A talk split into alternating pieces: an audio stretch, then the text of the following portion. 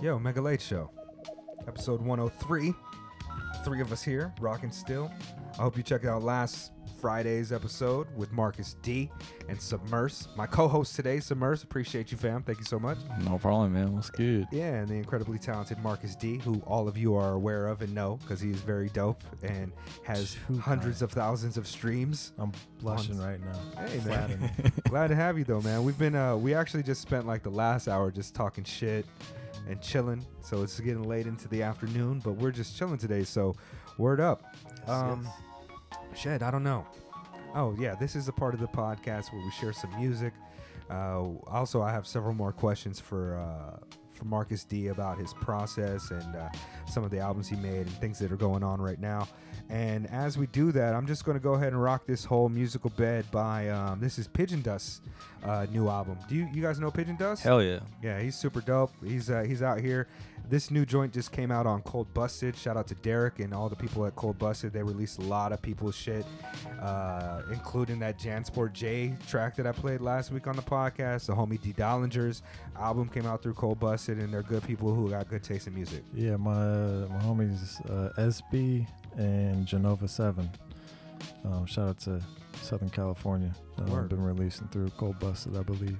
So Uh, I mean, to check them out. They're they're uh, they always have like really dope cats, and I think this is uh, Pigeon Dust's second release with them. Um, Right. It's been a it's been a couple years, but this joint is called Way Back. This joint is called Way Back When, and it is just uh, a bunch of jazzy type of dope loops, man. Uh, I hope to have him on the podcast someday, but I have not seen him in like two years. He rarely gigs out here. Man, he he took like a pretty big hiatus from Yeah. making like hip hop. Yeah, And like he started this other moniker, DJ Pigeon, Ah, where he was making like bootleg R&B edits of like kind of like DJ Mustardy style Mm. like uh kind of clubby tracks. It's dope. It's still Yeah. super soulful, man, but he took a big hiatus. He used to be on one all those guys. beat shows. Yeah, yeah, Yeah, hell yeah. he's one of the guys. He took a break for a minute, but You know who I haven't seen in a long time either? Lynn Maury. you know, Oh, Lynn? Yeah. oh, dude, hell yeah. That's Yeah. a homie. I mean, I, I, I can't say we're, we're acquaintances. Like I, I'm not. Uh, I've had more conversations with you today than I've had with him, but he's I always mean, been I, nice. I, and- I imagine Lynn Yeah. doesn't It's it's talk been a much, minute yeah. since I've seen him uh, show too. yeah, I haven't Yeah, seen him yeah. in a whole whole minute. So Lynn Lynn was um, close to um, Takumi, who used to run Hydeout Records manager. Okay. Um, and I met Lynn through Takumi and used to gig with him sometimes. Um, and Lynn is like a very very cool dude. So Yeah, I've known his him- music's dope. I've known him Yeah. since before I moved out here actually. Word. Um, The last show I saw him at was at Contact, like Yeah. maybe two years ago, Right. and he was like, Kid Fresino was performing too. It was a remember long ass show. time ago. You might have been there. I think I was playing that show. Maybe. You might have been. I think Phonics was there too. yeah, Yeah, yeah, you might have been. But this is gu- guaranteed at least two years ago. yeah. Right, right, right. Because I don't think we had been formally acquainted yet Right. back then. But, but yeah, I mean, we'll play some Pigeon Dust for whatever duration that it plays until it goes on to something else. But there's a lot of, yo, this is 36. Okay, this is going to be for the most of the episode until we play our tracks. Right. Damn, this shit is 36 songs in an hour and 19 minutes. So damn. Dude, that's some what's joints up, on it. man. Like, I struggle to make a record that pushes 35 minutes. yeah. That's Yeah, that's crazy. I've, I've listened. tracks? I've listened to it, and uh, you know, I picked out a few joints that I really enjoyed. Some of them are not like you know, a lot of them are like a minute, minute ten, Sure. minute twenty, but some of them are three, four minutes, and you know, he's a he's got an incredible ability to um, compose like and arrange samples. Right. Is what I find. I feel like it, it's a lot of his. Um, choices are very deliberate like he doesn't just stumble across a record Mm. like he'll start something and i feel like he's like oh okay this would probably go really well with this one like flute solo from this record Sure. and he pulls it in like uh, i think uh, you know sometimes sometimes you can pick up on that in an artist's catalog Right. But yeah so um mega late show uh google pigeon dust if you don't know him uh, let me ask some questions. So, so this part of the podcast, I'll start with asking some questions uh, about about your process and how you're working, things of that. Maybe some questions about your old music and uh, yeah, just just more music conversation. Then we'll each pick a track or two, and we'll plug in dongle and, and click something off of our phones to share and discuss. Fucking dongle, yeah. Yeah, word dongle. I don't know why that where that word, like man. what is what is the like etymology of that word, but I feel like it's kind of something. Something's there. It's a great word. Yeah. There's a DJ Dongle out there. And there's probably like a, a lo-fi producer named Dongle. you know what I mean? And he's really upset about being called lo-fi. He's like, "Yo, I'm jazz. I'm jazz hop." He's jazz hop. Yeah. Yeah, but but shout out to uh, DJ Dongle, MC Lil Dongle. Uh, yeah, but oh, all those songs that we play, I put them at the end of the podcast so you can listen to them without us speaking over them. And uh, also at the end of the, the, the podcast, we're going to play a round of the Sound Cipher, and I'll explain what exactly that is and uh, where you can get your copy of that uh, card game as well. Word. Uh, but what? Uh, let's see, man. Um, I want to ask some questions about your production. Let's talk about the new project that just came out, or, or the, the the project that was just released that is actually old music. I, I was surprised to hear that because I felt like there was like some real dope refinement and some some I don't know changes in your approach, but maybe because it's so damn old. Yeah, I mean, uh, Times Remembered was mostly created in 2013 in Seattle, 2013, 14. Um, yeah, I think the the first part just started with finding the samples, and I was listening to a bunch of um, jazz at that time that was, you know, from that era, and I started to get the vibes of it being, you know, that old refined jazz club Mhm. noir, smoky type shit. Um, and I was like, this would sound cool with some drums over it. Um, so I mean, you know, that's to simplify the whole thing, but it took me about three, four years to kind of get everything together and um, make it sound, I guess, cohesive. Okay. Because there was a point where, I mean, I, I think I took five or six tracks off of it to make it play better. Because it, you know, from beginning to end, I think that it flows pretty well, and there's not a bunch of extra stuff in there that didn't need to be. Um, and I think that's important, just kind of um, cutting the fat off, because Mhm. you know, there's a lot of extra stuff nowadays where people just, oh, I made this track, so I'm put it on there. Fuck. Right. Well, that's like a that's like a, a strategy, a streaming strategy to just like overload an album with a bunch of tracks Right. and whatever Right. floats to the top is cool, but people are going to at least play it, and so you get that extra stream. Right. So with this one, I, I kind of wanted to get rid of the ones that I thought were pretty cool that people might like, um, and roll with the stuff that I knew was like the heavy hitter stuff. Oh, so it's How, how no, long is it? It's like 22 minutes or 30 minutes? I think it's about probably t- 33, 33 minutes? Yeah, something like that. See, technically Maybe that would be considered an EP back in the day, right? Right. But we don't have that distinction anymore. Like everything can be EP, and it's all just called LP now. Mhm. Strange times. Yeah. I think EP now more constitutes the number of tracks on it Yeah, I agree with that. than the you know extended player long playing album. Ah, so if crazy you how, got like, like which less is, than which seven. is actually diff, you know it's interesting because long playing i feel like would be less time than extended play but if you're going from single to extended to long playing Mm. I guess that makes sense but extended seems like longer than Yeah, long. right. I've always It thought does. that. I I've think- always thought I that. think I have EPs that are longer in length time than albums I've made. Hmm. Yeah, you just dropped your new album too last October. Yep. That we were talking about. Tell us about that. I guess I'm just gonna Yeah. now, like you're supposed to be the co-host, but since you both have new projects, I'm just gonna bounce talk- back and forth, and we'll, we'll all talk about music. Oh, it's uh, it's doing pretty good. I'm real proud I of think it. it's tight. I think it's the the longest I've ever spent on a project ever. And I went through a lot of changes. And the longer I spend on a project, the more I get influenced by different stuff and try something new. And then when you try something new, that doesn't really fit with what you've been working on. And it's cool to have an album that has a bit of everything on there, but when it's too diverse, there's no like the narrative gets Mm. too stretched, right? Yeah. So I find like when I'm in a period of like making beats, when I can do like one after the other after the other, that's when it starts to like they collect together and it starts to form like an Some type of a album. co- cohesion. Yeah, when it's like too spaced out, I'm like, oh man, I'm gonna try some stuff at like this BPM, or I'm gonna try this, and a lot of this album too. Like, there's samples in there, but I really wanted to use what I've learned in the past few years from learning the keys and Mm. playing keys, okay. and I. I copped the DX7 and I was like, man, this whole album is gonna Oh, be nice, full. DX7. So like, What? What? Uh. Well, I don't want to talk I, I about. oh, go see ahead. I see a segue um, from the DX7 into this new project um, that's coming out on the sixth. Vector five or sec- vec- sector sector, sector- five sector five. Um, it's all made on the D50 Roland D50. Mm.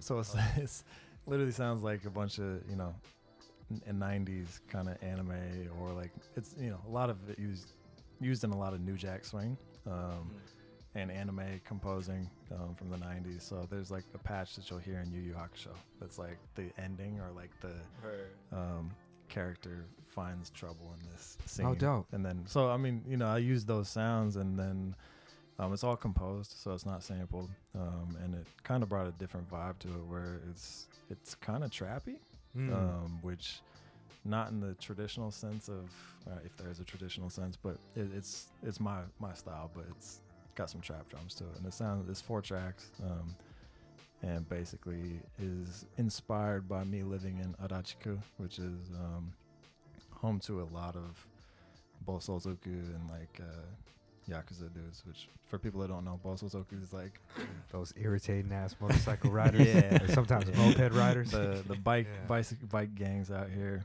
Um, They're loud as shit. with like the the 50s haircuts and stuff. And Yeah, they got like the big ass switchblades and- pompadours. Yeah, Yeah. yeah, big Yeah. pompadours and um, But they're they're about their shit, man. Like they all run from the cops. And Yeah, like, they- yeah, they it's do. a yeah, really they're, they're legit gang. legitimate. And then the Yakuza dudes um, are more, even more legitimate. Where Right. that's kind of, you know, if you know about that life, it's a little, little underbelly Right. Tokyo and Japan. Seedy Um, underbelly. so yeah, it kind of came stemmed from stuff that I've seen out in Adachiku, and um, it kind of was inspired by all that. And I feel like the vibe is futuristic, um, but it's also very much influenced by what I've witnessed in Tokyo and living out here. So Hell yeah, that's a great. Uh, I, I love the sounds that that come from that. I've tried to use myself. I actually started a new Jack Swing project like a couple years ago. Yeah, I played one show in Okinawa under my New Jack alias, What is the new Jack alias? Bobby Crystal. that's, that's Yo, I fuck with that, Bobby. Yeah, Crystal. so I got a couple tracks, some stuff with uh, Source eighty one. Oh, nice. Yeah, we worked on Okay. some New Jack stuff together. Uh, yeah, I don't know how serious that is or how it's gonna go, but I mean, that's cool. Because Yeah. honestly, when I when I posted a picture of being like, "Yo, it's got the the Roland D50," um, my homie Vitamin D, um, who's Seattle legend, um, mixes all of my projects. Um, he said, "What are you about to do with that? You gonna make some New Jack swing?" it's like, nah, man. I'm just sample it for like video game sound and stuff. And but for people from that era, you know, Sure. that were Yeah, yeah, around when right, that right. keyboard came out from Roland, they know it is something completely different than the sounds that I would use it for. Oh, right. Yeah, yeah, so for sure, a lot man. of stuff that I'm using are like the the soft synth pads and like Yeah, the yeah, stuff that yeah. makes it sound, um, you know, like real gritty but Mm, still right. melodic. Um, sure. But yeah, for the most part, that New Jack swing stuff is definitely prevalent on that keyboard. Dude, it's it's fun, man. I, I I- I played another show in Okinawa where I did an hour of just nothing but New Jack, and dude, at two three a.m. party time, New Jack swings pretty fun. I feel like you've been kind of fucking around with a lot of like uh, 80s R&B Yeah, sounds yeah, and shit. yeah, like the last album has a lot of that kind of aesthetic and shit. I like I love that like UK uh 80s 90s R&B kind of like style that really like slow stuff. It's basically just a bunch of like DX DX root out chords. Word. It's like 80 BPM. Where'd you find the DX7? I bought it at Ichigoya. Nice, Yeah, nice. yeah, yeah. Shout out to my guy DJ Moo. Um, he runs Ichigoya, Oh, no snap. shit. Okay. Yeah. Nice. so he, I'm always getting my stuff fixed. I actually just got my um, my Space Echo. I found a Space Oh, Echo word. R uh, RE201 um, Roland Space Echo on um, eBay. And he literally just hit me up like an hour ago saying like I just Okay. finished the fixing Oh, uh, nice. Dope. repairs on your Space Echo. Dope. Dude, Ichigo is dope. Hold tight. Where's it at? Uh, Shibuya. It's Shibuya. opposite, Okay. just opposite Tower Records. Mhm. Right Okay. across the street. hold tight Devin Morrison one more time because I bought the DX and it came with a big case and I couldn't physically carry it, so I had to get Devin Morrison to come and help me carry it back to my crib. Oh, dope, man. Yeah, Shout out yeah. to Devin. And then uh yeah, we got back and then we jammed out for a little bit. Okay. He's like he definitely taught me a lot about the kind of chord progressions and stuff. He's so talented, man. And like that, those kind of like gospel chords, like diminished Yeah, stuff. yeah. Like, oh man, I, I love that shit so much.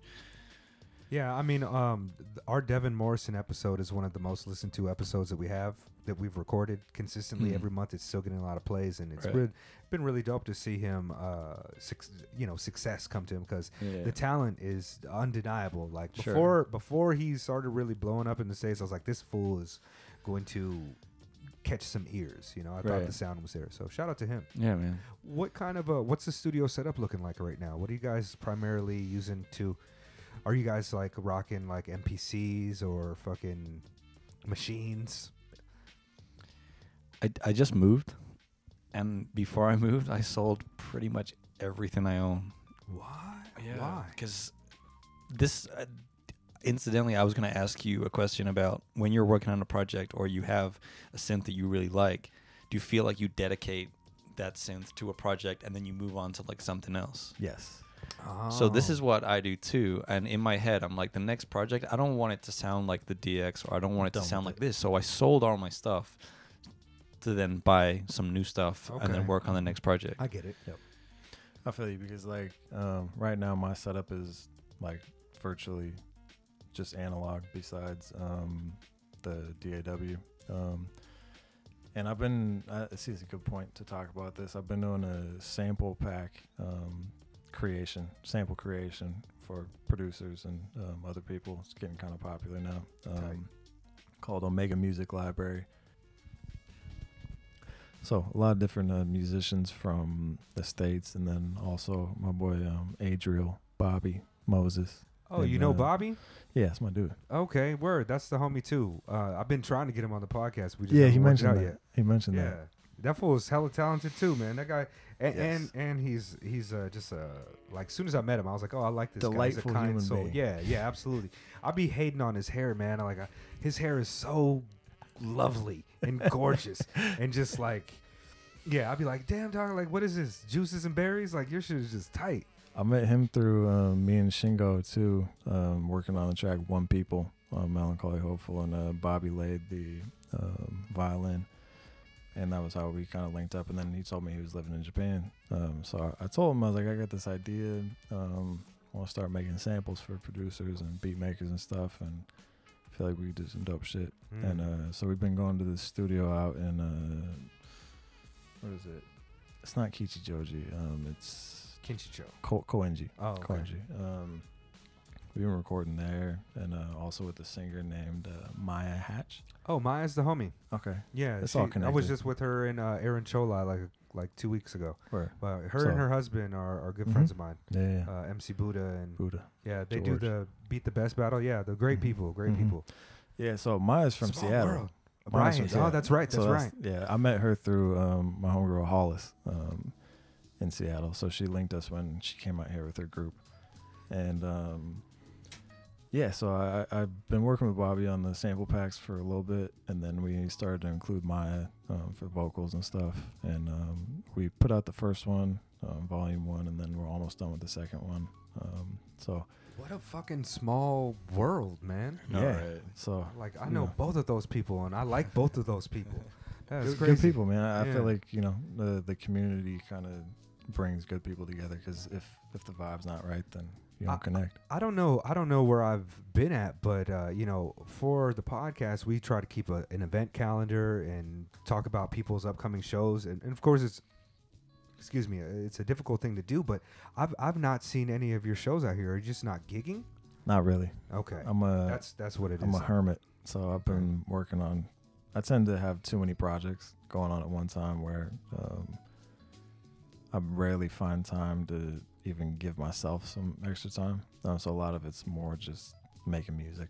Uh, which is why it's difficult for me to promote everything all at the same time. Oh, people are like, wait, why why do you just Right. drop this? Like I didn't even hear about that because you know I have like right now I have a sample pack that's about to drop. I have a new EP that's about to drop. I have like another full instrumental project that just got mastered and sent to me today. That's already set and the waiting on the artwork. Um, so it's, it's a bunch of different things where I'm constantly making music where I can't make music right now because I have too much stuff that Mm. I'm trying to get all packaged and put together and get out to people because it's you know like uh, times remembered right 2013 14 that's backlog for that long where i have a ton of beats from that era that are still Hmm. sitting on my pc and it's i can't just let them sit there you know Right. it- it- they get old and not necessarily like old old but for me they're old and i want to move on Right. you know so Oh man. I mean, shit. Yeah. uh, yeah, the output is tremendous. Like, uh, have you been busy with uh, the Nujabes uh, t- tributes and stuff like that? Have you have you been going to those events? yeah i mean um Dude, I, I wasn't aware of any that were happening in Tokyo, but I imagine they would, especially yeah, there was being one ten years. last week, um, actually last Friday, um, that was um, had Pase Rock and Fat Jon um, Oh, okay. from the states at Five Deez, um, and then me, DJ Chica, uh, Smooth Current, DJ Rio. Um, Where was this at? this was at um, what's the name of it? Um, event Oh, okay. Yeah. in Aoyama. Yeah. Hard I am, yeah, yeah, yeah, yeah. It's like Omotesando. Yeah. Yeah. Yeah. Yeah, Omotesando. Yeah, and, That's the joint um, that's like uh, downstairs. Yeah, yeah, yeah. Right. So there were like 250 people lined outside that couldn't make it in Oh Mm. man. because it was sold out. Um, so it was a cool event, a lot of good energy as always. Um, and Hydeout is continuing to, you know, do right by Nujabes's legacy as far as Oh, really doing tributes every year. And uh, his brother Mao is the one who's putting it all Mm. together, and uh, his mom helps out. Yo, I heard that you had, you actually had, you have one of uh, Nujabes uh, 1200s. Yes, his a Is, turntable. is Technics 1200? Technic 12. No shit. What is it? An MK5, 3, 2? It's a three, I believe. Oh, no shit. Okay, no, two. MK2. Okay. That's, Um, that's how did you get that? Yeah. my wife. Um, so she was friends, or uh, and we're both friends with um, uh, DJ named FK, who was very close to Nujabes um, and worked at Guinness Records. And uh, it's actually one of his uh, turntables from Guinness. Um, Tight. Wow, man. Dude, I- I just want to backpedal just a second. Like, do you feel that if you were to get a lot of bookings and shows, that would hinder your your output for making music? Because one thing I always find is, if I have a show on like a Saturday, like the Sunday is probably a route. I'm not gonna really gonna make anything that day. Yeah, right. exactly. And then the Friday, I'm trying to like put stuff together to play for the Saturday. So I feel like I've already lost like three, four days in the week. Oh yeah, definitely. I mean, for me, like I'll lose four to five days if I like the Nujabes tribute that I just did. We were out in Omote Sando till like seven thirty in the morning, eight, because I literally went on at four thirty, and I thought this was gonna be. I was like, damn, y'all put me like last, last, Right. right? And then, you know, it, it was more like there's still 150 people out here waiting who have not been inside yet, and they Right. haven't heard anything yet. So don't worry about playing, you know stuff that has already been played tonight. Play the shit that they want to hear. Sure. Um, so yeah, it, it was kind of crazy because for me, um, I'll get done at 7:38 and go home, and by the time I sleep, it's like nine, 9:30, Yeah, Yeah. right, and right. then I wake up at like 6 p.m. and then I'm like, Mm. now what the fuck do I do with Yeah. five hours left of Yeah, the day? exactly. And you know, so then that screws up my schedule today. That was the first day that I've woken up before like 2 p.m. Hmm. because I, my schedule just gets screwed, and that's Right, been that's been a week now. Yeah. So I've been waking up at like 1.32, 2.30, and then just being like, shit, man. yeah.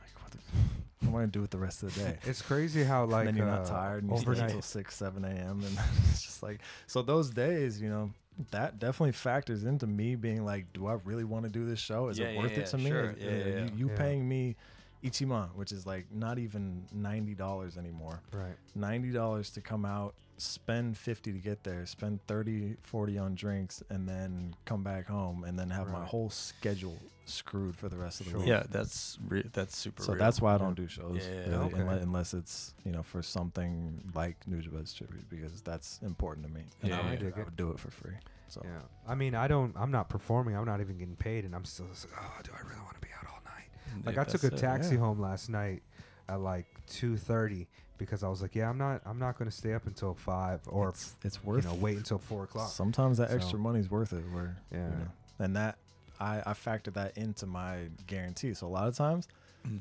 people will hit me up and be like, "Hey, we want to have you DJ or like you know do a beat set," and I'm like, "All right, what's the budget?" And they're like, "Oh, we got like a hundred.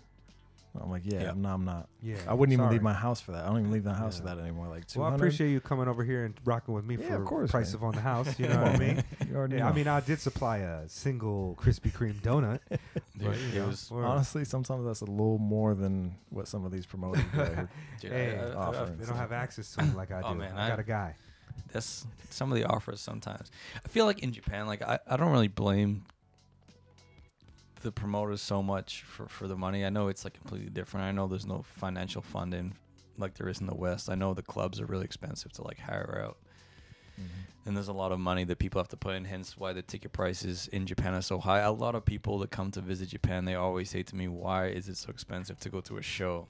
And Yeah. it blows my mind sometimes when it's like my show like right here. And I don't know how much I was charging, like uh, 3,000. Three thousand. Dude, that's that's so much money. Like and, and if you're I was the back, homie, and I, I didn't even hit you like, yo, what's up with the guest list? I was Dude. just like, let me just show up and dude. I appreciate that though so much, man. That's the yo. That's did you good ask for looking the, out, Did man. you ask for the discount list? No, no, no. Like that's the thing that surprised me when I came. I thought guest list meant like, oh, you're getting in for free. Right. But Yeah. no, that just means that like yeah, yeah. You paid the price without the drink, right. and Yep. you still get the drink ticket. Right. So it's like Discount. free drink. Yeah, the Discount. Discount. Dude, I remember paying like fifteen bucks to go and see uh the Beastie Boys in like nineteen ninety eight. Damn. Yeah. Like- uh, fucking the Bay Area, it's like oh, Hiero show, ten bucks. Oh, Right. fucking Anticon, it's like yeah, Right, right. fucking seven dollars.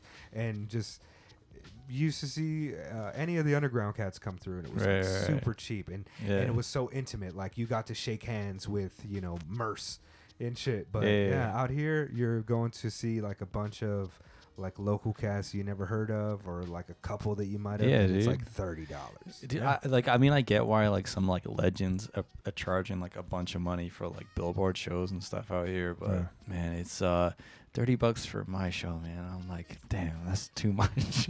I mean, it's a release party, Right. You know, Yeah. it's, and it's. Yeah, yeah. I think the the inferred feeling is like come and support.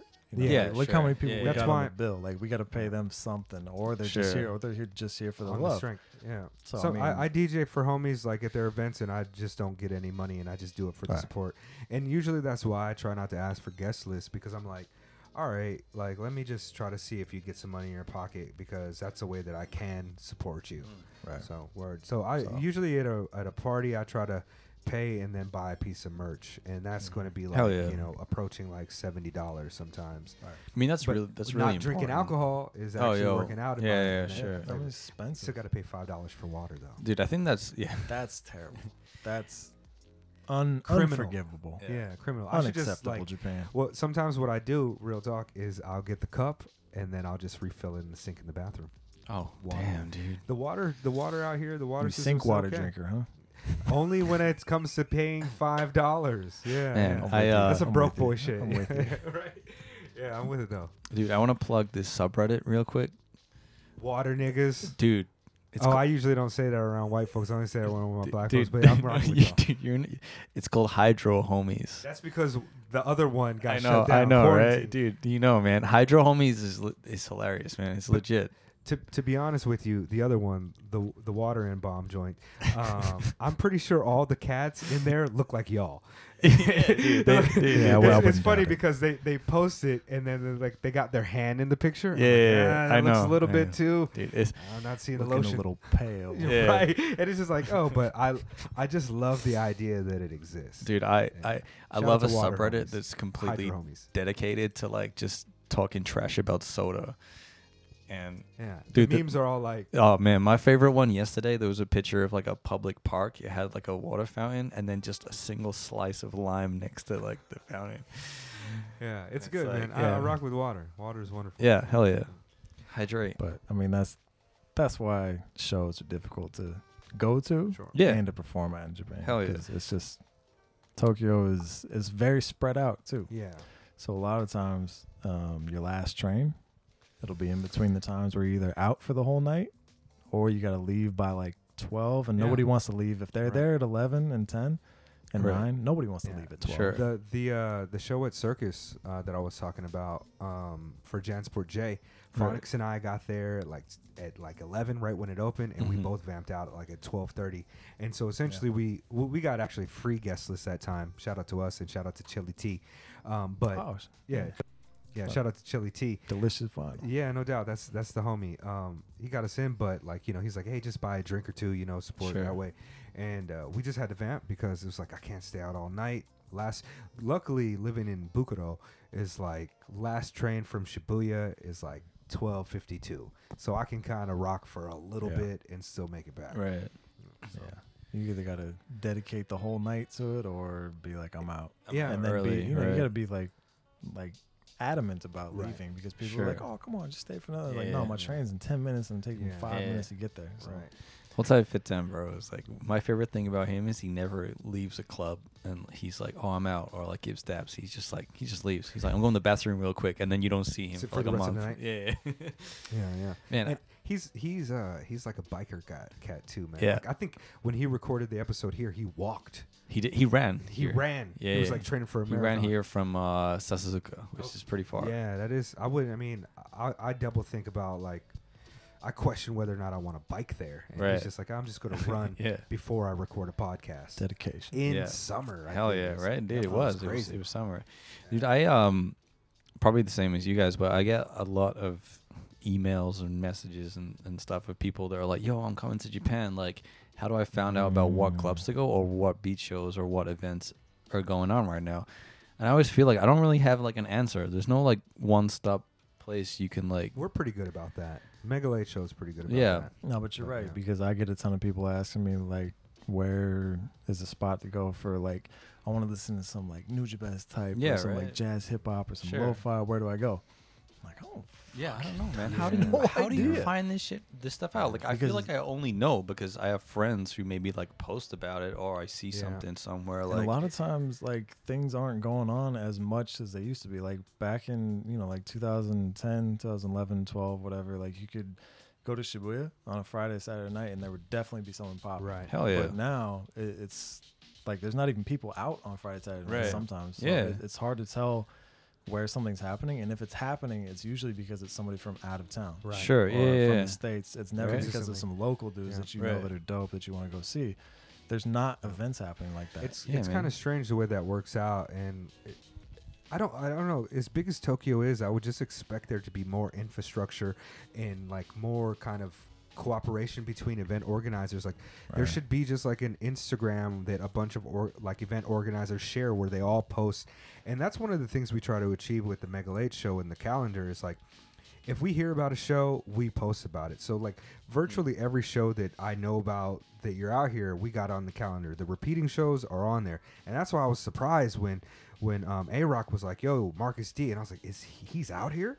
Because I had just not seen any shows, and less now, but we were really trying to follow people and find out all the shows, and still, I I meet a cat, and he's like, "Oh yeah, I've been doing this event for like a year." And it's Yeah, like, yeah. how did we not hear about beat the best? You know, sure. and so yeah, it's it's a weird thing, Tokyo. There's a there's a lack of communication going on between um, people in Tokyo where I- it- Hell yeah.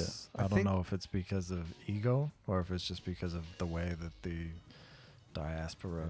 I just think there's no communication. Yeah. Because Yeah. I, I think like people are th- there's not enough stuff to where people tend to clash.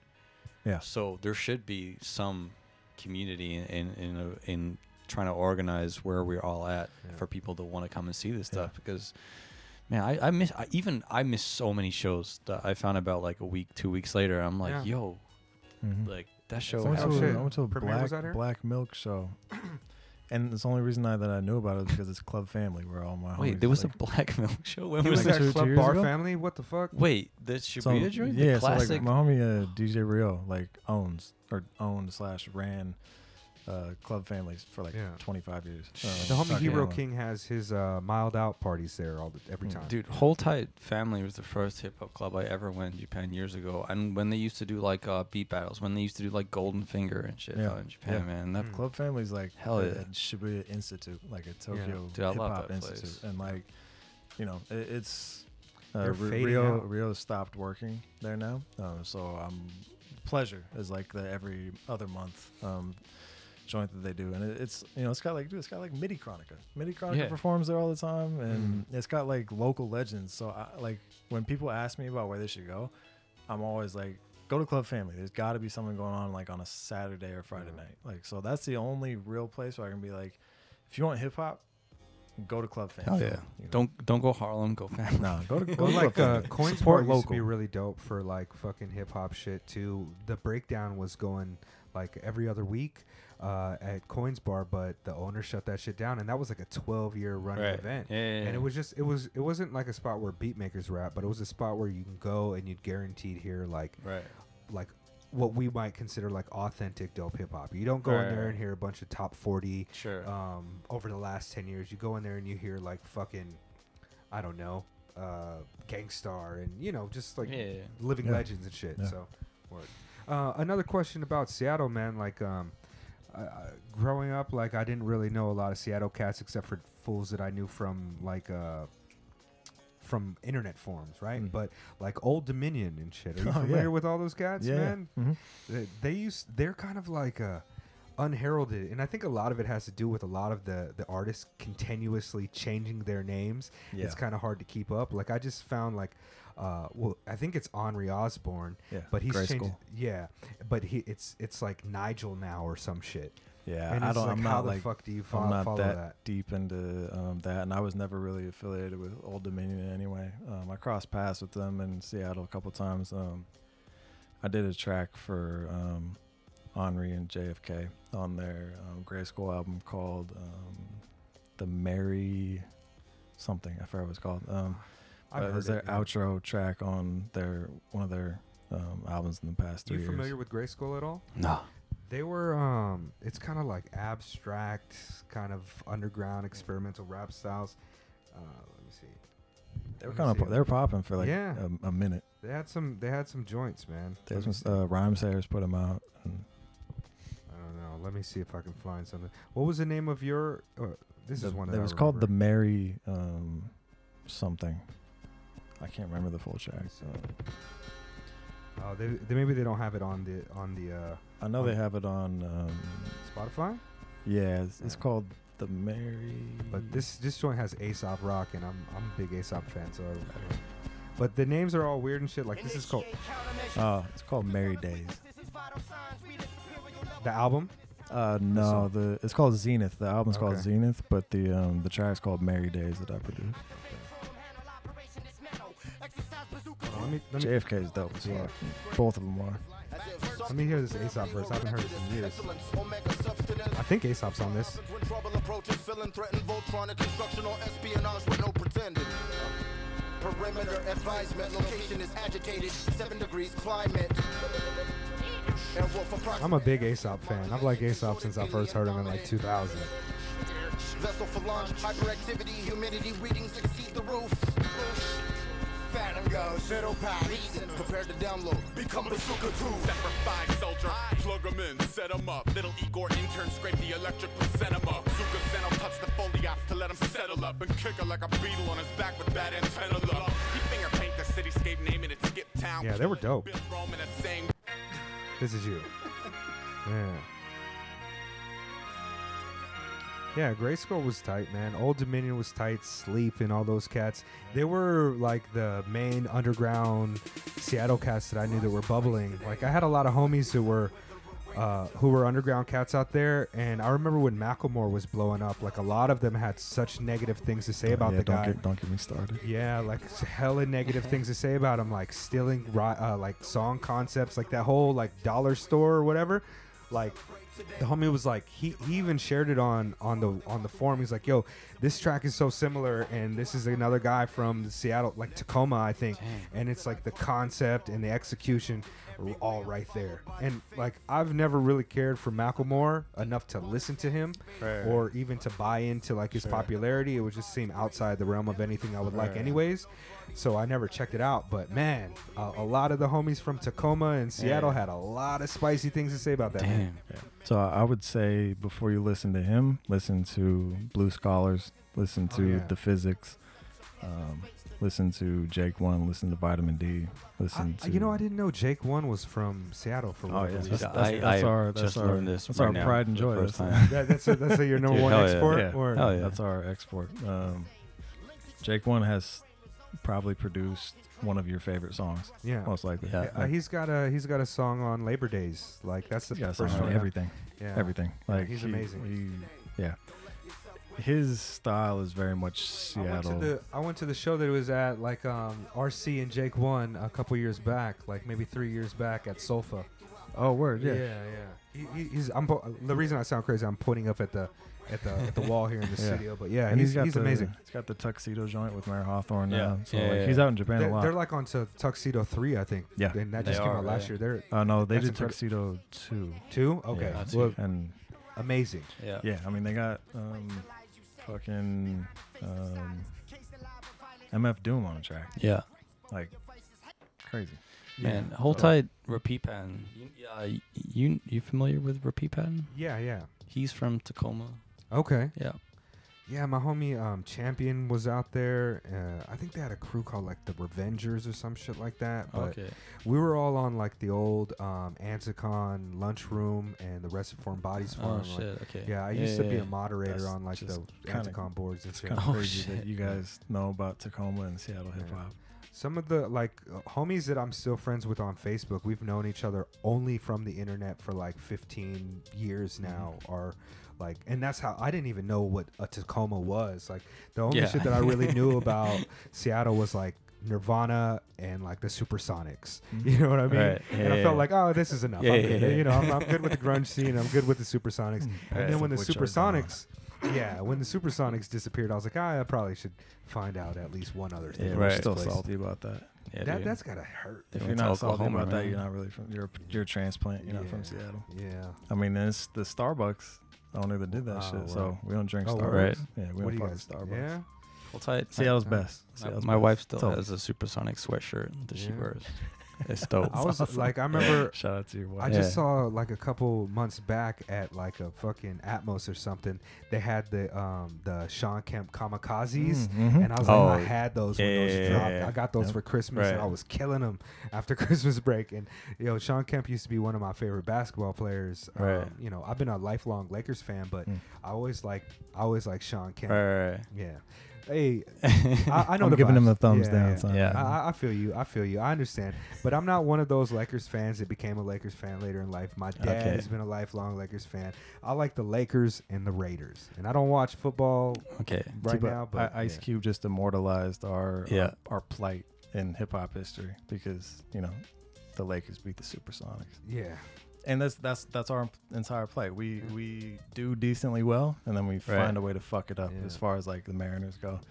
yeah. I'm a Rest lifelong. Mariners fan, and like Ichiro and Alex Rodriguez Sure. and Griffey and you know Dude, Eric you Jay Buhner and everybody. So like it, it's it was always hard for me because I was going to games since I was real little um, and played baseball too, and somehow they'd always find a way to fuck it up. Yeah. They'd be doing amazing and then they mess it up, and they still do. You know, so In- in my adult life, you know, I watched basketball through. Like, I was never huge on football, but I was a basketball fan, and I Yep. lived in Southern California when the Lakers played at the Forum, the Great Western Mm-hmm. Forum.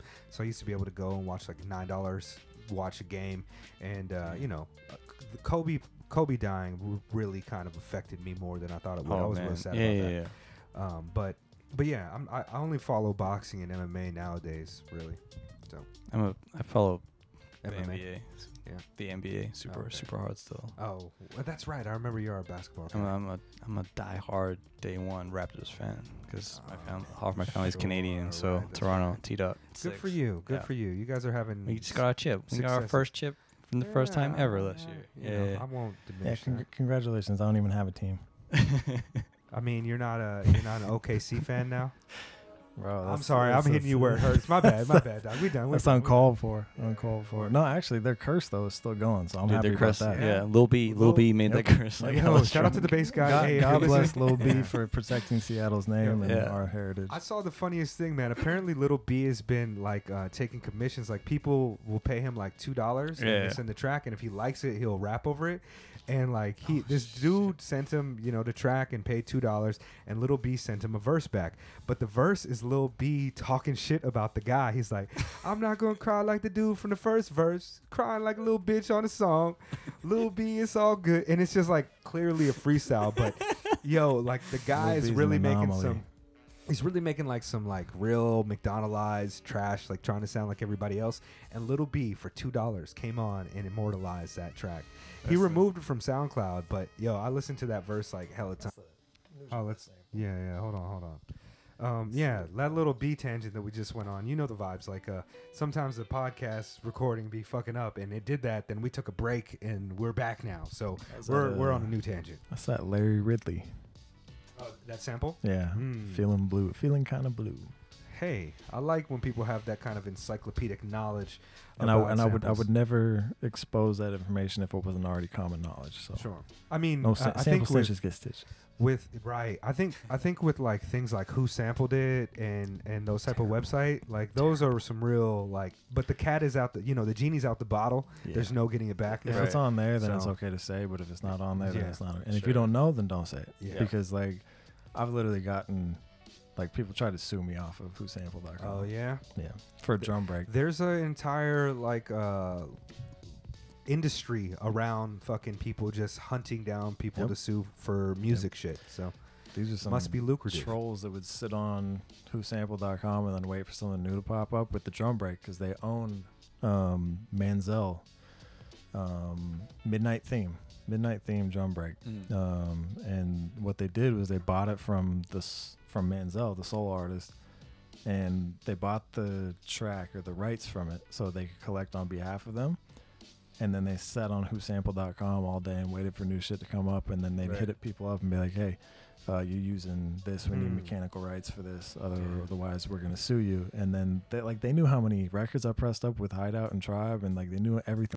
And then they just asked me, um, you know, how many CDs did you press in the states and blah blah blah. And I was like, I, I don't. I'm not making any money. I'm a broke Yeah. ass college student, Right. so fuck off. Don't hit me up. yeah Dude, there's sample pack companies out there. They're in their small print says that you cannot sell their shit, but they advertise it as if it's like royalty free samples, mm. and then they wait to hear someone's track with that sample in, and if it does well, they're like, okay, pay us our money. now." Dirty. the music Yes. industry is a nasty place man Oh, because yeah. the sample pack thing, it's like there's two types. There's it's either royalty free, where it's all like you just pay once and you use it and that's good. Second is you know people get their publishing because they're still the creators of it, and then that's acknowledged in not the fine print, but like in the you know the agreement. And you know that's just to help out people who are making the samples because then they get credit for the work that they did. Otherwise, it's just like, yeah, I made this whole thing, and that's not true. So yeah, I I have always believed in you know, uh, letting people know who made the original content, if it's not going to get me sued. right you. Sure. So- navigating that as like sample based musicians has to be like one of the more tricky elements uh, that really deters from the creative process Yeah. uh, and, and the business aspect of So, it. yeah, for gray sure. gray area still where you don't know if you know Yeah. Um, we going to hit you. we had or- Jansport J on the podcast for the last episode, and one of the things he was talking about is how meticulously he keeps track of the things that he's sampling and um, what he's using, and just labeling everything. He- said almost like an OCD type of approach. But his manager, um, Slim Jeff, was saying that it's really useful when you know he has to. Um, send a contract out or or update their fucking ASCAP or whatever and uh, I mean Jay was saying it's like smart. it's it's it's like one of the things that you don't want to think about when you're being creative and making the art, but it's one of the things that like if you don't pay attention to it, it could really come back and fuck you up. and and it's also Sure. just you know if you're being conscious of the fact that you're using somebody else's music then you should be grateful to that person for using their music so if you're not keeping track of it then you're not really giving a shit about the source and if you're not giving a shit about the source then you have no reverence for music in general Yeah. So um, word up. Let's uh let's start getting more into like the shit that we're listening to now and uh, things that it, that inspired uh, us.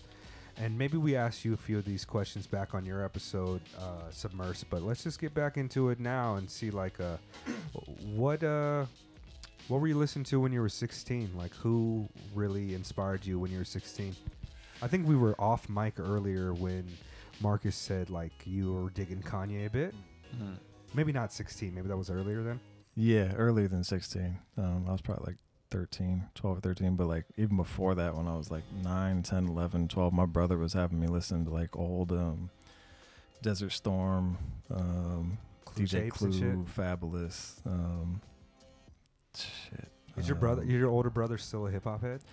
Not so much anymore. I, I mean, I know that he still appreciates good hip hop and listens to it, but he's he's very busy. He's got four Mm. kids. Oh shit. So he's a that probably doesn't have time to listen to hip hop Yeah, anymore. Um, but he he was the one who got me into everything, um, and he introduced me to Royce Five Nine, and like I was dude, I was I was like nine, ten, listening to Bad Meets Evil, like the original Bad Meets Evil. So like I have a I have a very strong roots in like I know about this shit. You know, like I was young, but I know about that shit. I was listening to this when my parents would have been you know furious with my brother having me listen to Bad Meets Evil when I was ten years old. yeah. So I was listening to Fabolous mixtapes, and you know I was listening to Fifty Cent uh, when he before his first album came out, Power of the Dollar. Um, yeah, I mean I've been listening to stuff like that, but the 2000s era was definitely like where I felt like I fit in with you know this is my era of stuff. Um, but Favorite MCs, guys? Favorite MCs? Past, present. Oh man, my favorite I mean, My you know, favorite Japanese MC, and I think the first show I ever saw in Japan was uh, PSG, which is kind of like you can't really see them no more. It's like PUNPEE, Slack, Gapper, Yeah. Summit Records. Slack is probably my favorite Japanese MC. Slack is huge. Yep, Slack has blown up. Like Yeah. he's doing like the Olympics, like like Yeah. ads right now. Like yeah, that's right. but he's he's dope, and like the the better my Japanese got, the more I could understand what he's saying. Mm-hmm. The more I appreciate this dude. Yeah, he's Uh, super dope. Yeah. The first Japanese MC that I really heard was Arata from Living Legends. Oh. Yeah, that's the, probably the first one I heard of. And I don't know, maybe like, yeah, I have no idea. I think my introduction to like Japanese music was maybe like Miho Hattori and shit, and I don't know. you know I'm gonna come out and say that I think that um, Japanese rap I wish it would rhyme more. Yeah. Yeah. I'm just gonna be I see straight up. that, Like I, see I, that, I, yeah, yeah. I really can't fuck with Japanese rap Right, to be right, yeah. honest. Like I don't. I appreciate the people language that- enough that- to- I appre- like even though I do understand the language now, like I appreciate the people who probably went to international school and speak English because they know that if you're not rhyming, then you're not rapping. Yeah. So yeah, guys like uh, Kojoe is great at fucking rapping in Oh, hell yeah, Japanese. dude. uh, Meso uh, is great at Right. rapping in Japanese. Quite a few. Yeah, but, yeah. You know, It really, several like, of them are just dude, a little off. I love it, and it's obviously a very niche thing if you know English and Japanese. But I love things like a Japanese setup and then an English punchline. yeah, That, yeah, that shit like, gets me so love hyped. it. Midicronica, I've always been a fan of. Like Yeah. they have melodic stuff, like their their melodies and their rhythms. They know, like you can tell when dudes have listened to rap and when Mm. they know, you know, about rhyming and the, you know the the roots of it. And you don't have to know about that, but it helps when uh, foreigners are listening to it. Mm. Because for me, I'm like, if it doesn't, if that punchline doesn't hit and rhyme at the end, then I'm lost. Little and, off. and it's like I don't. I feel like where's this going? You know. Mm. Right. So for me, um, I really I love um, Japanese MCs that are familiar with you know English and that understand the the verbal cues of things needing to rhyme. You know, like Yeah, those that yeah. speak English and Japanese. Yeah. Love it.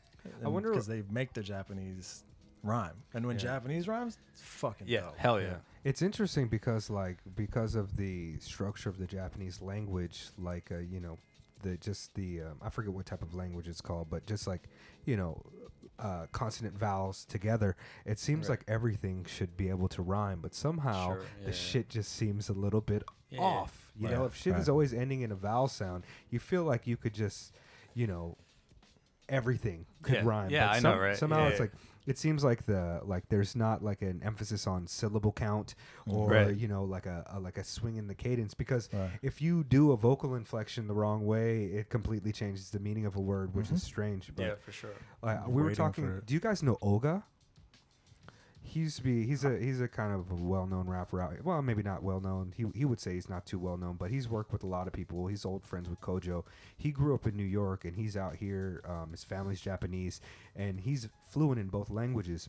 And we were discussing um, whether or not Japanese rap complexity ever approaches the kind of degree that it does in the United States with Right. punchlines, similes, metaphors, um, you know, uh, all the different poetic devices. And he was just like, no, I don't think the language is really structured No. like that. And when they get metaphorical, it's not in nearly in the same way as it is Right, in right, English. sure. So, Yeah, so yeah, I, I, it could be an inherent limitation on the language.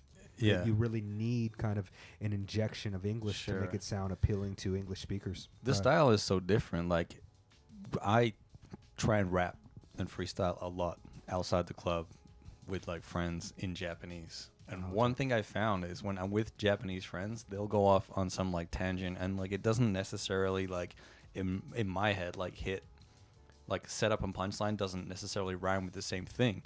But when I try and rhyme in Japanese, it's always like something like "Minasama choshi wa do."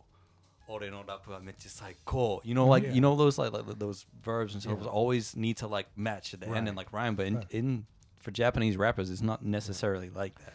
It, it the the language is set up to be kind of percussive, Yeah. right. And I'm I'm of the school of thought that like people rap like drummers or they rap like horn players, right? Mm. And so with what you're doing, that's very much a drumming style. yeah, yeah, like. It's very straight. Yeah, yeah, yeah. But I with a lot of Japanese rappers, it's n- I- if it's drumming, it's like a time signature that I don't get, you know, Sure, because yeah, it's yeah. never Four, like six, eight. Yeah, yeah, yeah, it's it's a little bit like, Where? off. Where's the beat? yeah, yeah, yeah, yeah, yeah, yeah. So it, it's interesting. It's es- especially some of the cats that go at it uh, in double time. It's just like rapid onslaught Yeah, of sure. just you know Takadanobaba. Just Yeah, yeah, Wh- wh- yeah. yeah, which, which is, I mean, the Japanese language lends itself to being very syllable heavy. Yeah. right? Mhm. So Right. I think that a lot of dope things can be done with it, but as a foreigner, like from my perspective and my bias, it's not for me. Sure. You know, and I, I've worked with Japanese rappers that I really do like. Um, there's a rapper named Luth who's on uh, the Lone Wolf LP track called Midnight Notes, and his his flow and his style and his rhymes are just like I loved it when I heard it. I Mm. was like, I, I know that we could do something together that would make English and Mhm. you know listeners also vibe towards that because on Lone Wolf LP there's three artists, uh, different artists that are Japanese language um, singing and rapping, and for me, it feels just as natural as English because they knew, you know, they're fans of hip hop and rap, so they knew what they were doing. And uh, Luth doesn't speak English, but Mm. he understands, you know, the concept of Right. the syllables and the rhyming. So. It's it's an interesting thing, you know. It's an interesting thing to think about it in terms of like linguistics Yeah, and for the sure. apprehension of Yeah, like yeah. music theory and Yeah. linguistics. But word. Yeah. What about um? Well, shit. Let's go into some musical shares then. Uh, let's go into some musical shares. Here's the dongle. I'm I'm telling you my favorite rapper, Royce Five Nine.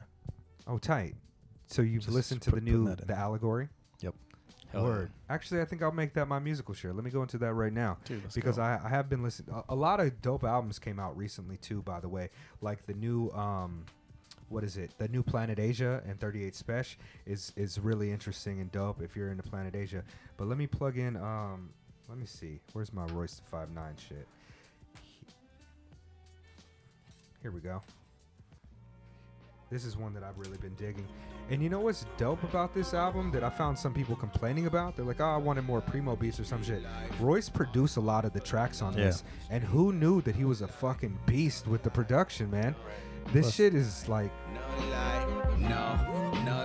I'm, I think this is um this beat if I'm not mistaken this is a beat that he got like a stem from Green Lantern Mm. and then he added a bunch of other shit to it and changed it so he could get the production credit for it but yeah it's it's fucking and this is called I Play Forever featuring a cat named Grafh who I'm not too familiar with but man I feel like Royce is at peak Royce right now Which is crazy because he's always been at peak Royce. Yeah, Like yeah, every yeah, single yeah. project he's ever put out, he's at peak Royce. Like you could say that any time when he put out an album, it was peak Royce. Like Street Hop, Independence Day, Death is Certain, you know everything. all the bar exams. all- He, all the his, bar his exams. rapping skills have never diminished, and he's refined them in ways. But I feel like over the last few years, his production choices suit his abilities a little Sure. bit better. In my in my personal taste, like the Book of Ryan is, in my opinion, his magnum opus. Like it is fucking just a beautiful, dope album that is kind of astonishing to me how it didn't get more recognition.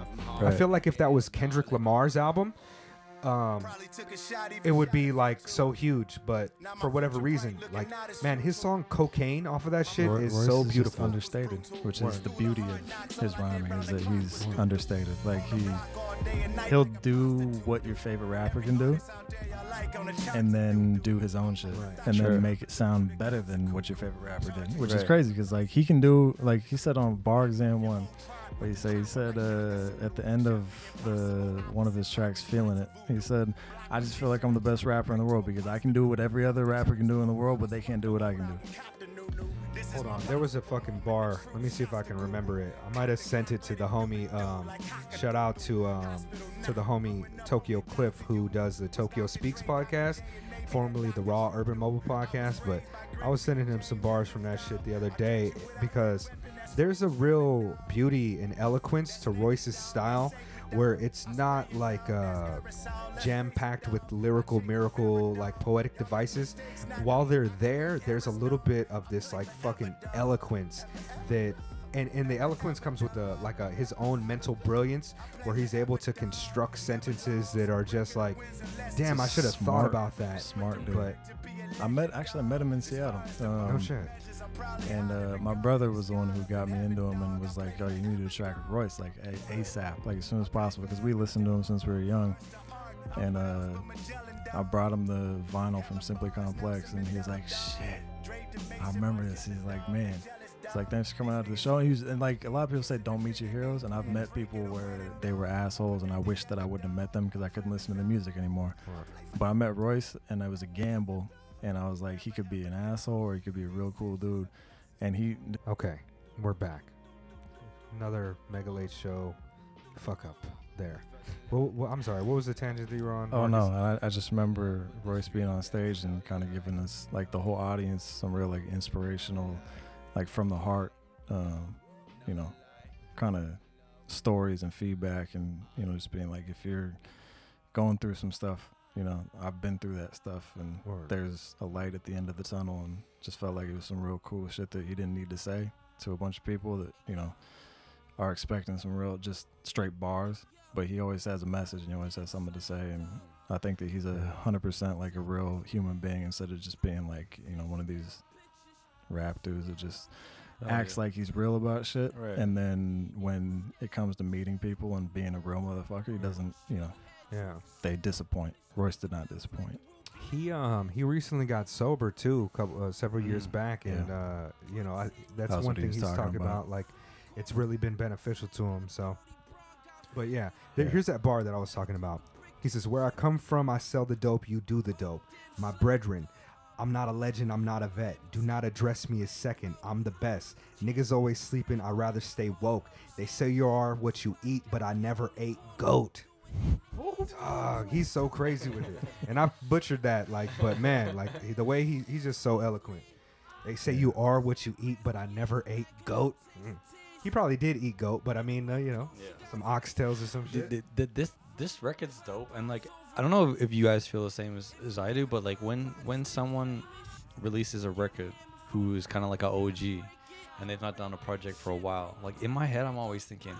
I didn't even listen to this shit yet, but there's no way it's as good as like when they were in their prime, right? So I, I automatically think like this isn't probably that great. Right. It's probably like I don't know, mm-hmm. like some subpar. Maybe Right. they're trying to try to do You're different style or something. still doing it. Yeah, still doing it, but man, some people not only did they still got it, but they gave they got more to give Right. than when they even were in Fine their prime. wine. Yeah, Fine Ex- wine. yo, exactly. Yeah. It's full body, man. It's like a fine ass wine. Like, and this album's, I think, Yeah. Yeah. Royce just keeps getting better with time. And Hell like, yeah. I, I feel like I invested in Microsoft like back in 1980 Yo. because like I got a track with I got two tracks with Royce and like I did one of them when I was 17 years old. He just he went to jail for drunk driving and uh, he I wrote him uh, when he was in jail, and he sent me back, you know, um, saying like I appreciate you still rocking with me and hitting me up and stuff. And then uh, when he got out, we did a track, and then after that, I hit him back up again, and uh, I think he was in Norway, and he recorded um, "Burning" for Simply Complex. Yeah. and uh, Can we hear that? yeah, Do you have that? I do have that. Uh, I think so. Um, and his brother Kid Vicious, um, who I talked to a couple times too, um, was also on there. He gets a Yelawolf on this track too. Did you guys hear what that was about? Apparently, like uh, Royce had sent one of his like younger MCs to go rock with Yelawolf and his oh DJ, yeah, yep. and they were uh, dropping n bombs left Yeah. and right, and uh, in a way that was not flattering. Mhm. And so, yeah, I appreciate that, Royce. Shout out to you, fam. Yeah, he acknowledged the problem and then addressed it. Yeah, just kept it moving. Okay, you got Uh, the yeah, playing. Yeah. All right. let me- This is you and Royce. hmm And uh, Crooked I and Kid Vicious. Oh shit, that's crazy. You just got that in the tuck. Know, Like, right? Yeah, that's one of my many accomplishments. Let's be honest, my dominant pursuit to bars phenomenal like Indomitian soup. Come on. I only fear tears from my son. Glasses half full, mind frame rain is tears from the sun. Uh, How old were you? Pitch black, get your six pack, your bitch spaz. 23 for this one? What does this song remind you of I got when you money hear it? on you, but I ain't on your side. I ain't your silent partner. Does a memory coming to mind? Cause niggas used to cut the off switch off when I called. I done been through the ringer. Yeah, my bitch asks, is you gon' fight everybody that got something bad to say about you? Yeah, they shouldn't run their mouth. I ain't the leader of the slaughter. If I was, we would be called Drunken House. About this infinite shit, mention the click this clip, quickly get your attention. Nickel and fish. Um, I was just thinking about what that reminded me of. Um, I mean, when I was putting this project together, it was a bunch of stuff from like 2010, 11, um, 12, and even like 2009.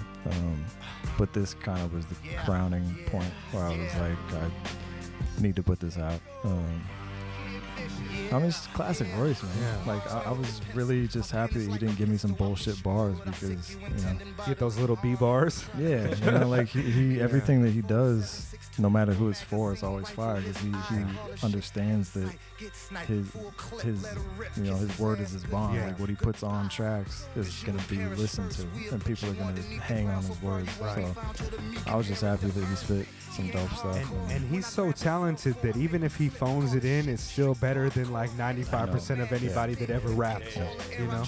He's one of those MCs who is like, if you're ahead, he's like perpetually in the top of like the, the upper tier of lyricism and ability. And uh, there's a few cats like that, but he's definitely in that list. and he just doesn't run out of stuff to say, which Yeah. I'm just like how after this Yeah. long, after that many verses, That's the these most words, impressive like, part.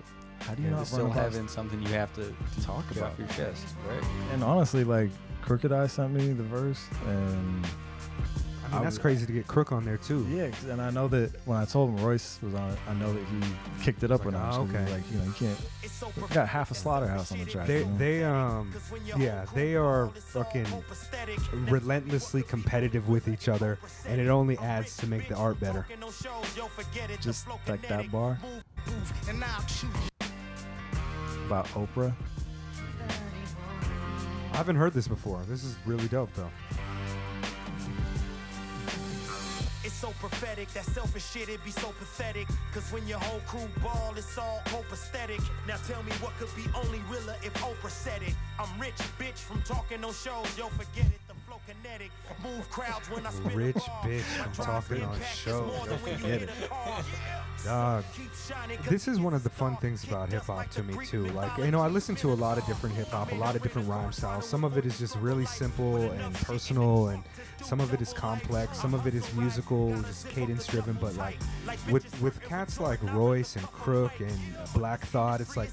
And, and even Eminem, even though I'm not a big fan, like Eminem to a lesser degree, it's like decoding exactly what is going on and like being able to catch things. Like when I listen to Homeboy Sandman, it's like, oh, that Yeah. was a really kind of witty, brilliant bar. That's like, Boy, it- Sandman's it- genius. yeah, and and there's there's cats that I listen to for that. Like I don't listen to Westside Gunn for that. Mm, You know what I mm. mean? But like I listen to Skyzoo for that. I listen to to Royce for that, and uh, both of them are really dope artists. But Yeah, this you level have- is, you is have another level. places to go for what you need. You know, like you Indeed. don't, you don't go to McDonald's to get a nice, you know, steak or Yeah, you know, like right. a high quality hamburger. You want Yeah, junk food, and you go Yeah. to McDonald's. You Exactly. high quality shit, then you go to somewhere else.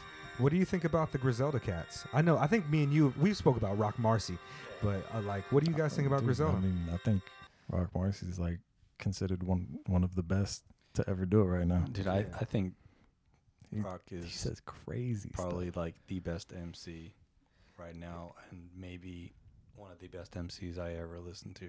I had the pleasure of listening to. yeah, he's he's uh he's he's a special type of guy, man. He's like one of those. Here, special holy, type of guy. like, Here we go. I'll put some uh, beats on. Why don't you take the dongle and you get in uh, Okay. next? I'm gonna play some DJ Spinna beats here.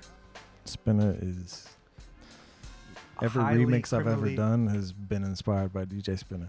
he is so criminally underrated is he's one of the best like during the like the 90s him and like Shawn J. Period were some of my favorite producers that nobody knew the fuck about but were doing fucking incredible things all the time. We we had the pleasure of having him on the podcast and it was he might have been like the first guest that i was like really bugging out about because i saw him as like this crazy like larger than life figure and uh, he couldn't have been more humble and down to earth and it was really it's one of those things like meeting your Yeah. meeting your heroes could Mm. be terrible but Yeah. nah man that guy was just like such a fucking pleasure yeah well so we'll rock with him oh let me let me come down and let you uh Dude. come up uh, yeah, I've been playing this game recently. I don't know. It's, it's called Catherine, right? So this game has been. It was a PS3 game, but they just remastered it for the PS4, and it's from a company called Atlus, and they're famous for doing a series called Persona. But this Okay. game is called Catherine, so it's a puzzle game with a story tied around this puzzle game where you're a guy with a long-term girlfriend called Catherine, and you wake up one morning and you slept with another girl called Catherine, and because you cheated on her every night that you go to sleep, you're in this like nightmare world, and if you f- if you don't make it up the puzzle, and you die in the dream, you die in real life. And Oh, every man. time you beat a puzzle, they ask you things like to you, the player, like, do you think marriage is the beginning or the end of life? Do you think, uh, you know, like this like is giving me really existential dude, anxiety This yeah, th- this game like really messed me up the first time I played it because like it, it- it gets uh, it gets really deep and it's like what do you, what would you prefer your wife's direction to go in right now? Uh, looks or like her personality? Like it asks like a bunch of questions. Brutal. And the Yeah. at the end of the game, there's like eleven different endings depending how you play. You can either stick with this girl or you can go with this girl. Classic Japanese. Yeah, it's JRPG. uh, but every single day, uh, the game is set in the nightmare. So when you wake up, you go to work, and then after work, you go to an izakaya in the game, and you drink with your friends. And there's a beat that plays in this izakaya, and, and you, have got the beat I got the today. beat, and I love it, and it's fire. I think so. Okay, you can come in whenever you're ready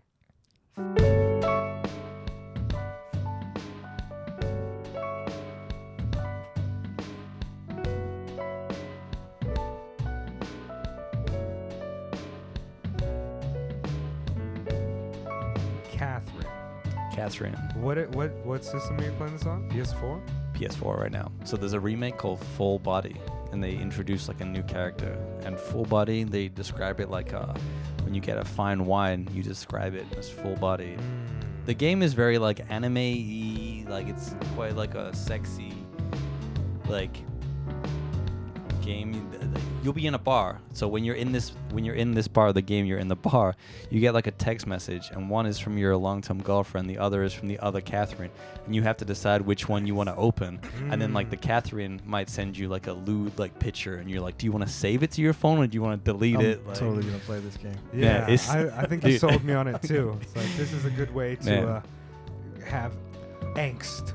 Oh man, it, it really is. It's, it's it's a really good game. Um, but the uh, the team that do the soundtrack and they do it for all of Atlus's games, they're like a, a jazz fusion band, I guess. Okay. Uh, the whole the soundtrack is great. Okay. I mean, this sounds dope. Yeah.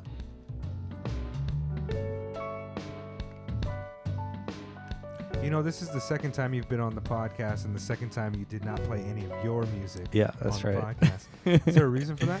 Um, You've- yeah, you've I don't know. I to do it, yeah? I feel like You just I wanna have share. something interesting to play that like maybe not many people know or like you know if you hear something in a game maybe you forget after you beat the game. So I feel like some of these funny. I got, tracks. I got roped into playing one of my own things, and I was like, I got, I got okay. so much other stuff. Oh man, Bust I- another one. Bust I- another one. I mean, I can I can play one of my own tracks. Oh, too. yeah, play- yeah. play Let's with do that. own I would love to. I would love to do that. Um, I, I don't know how many of these songs I'm going to put at the end of the podcast, but do your googles because both of these guys are tremendous.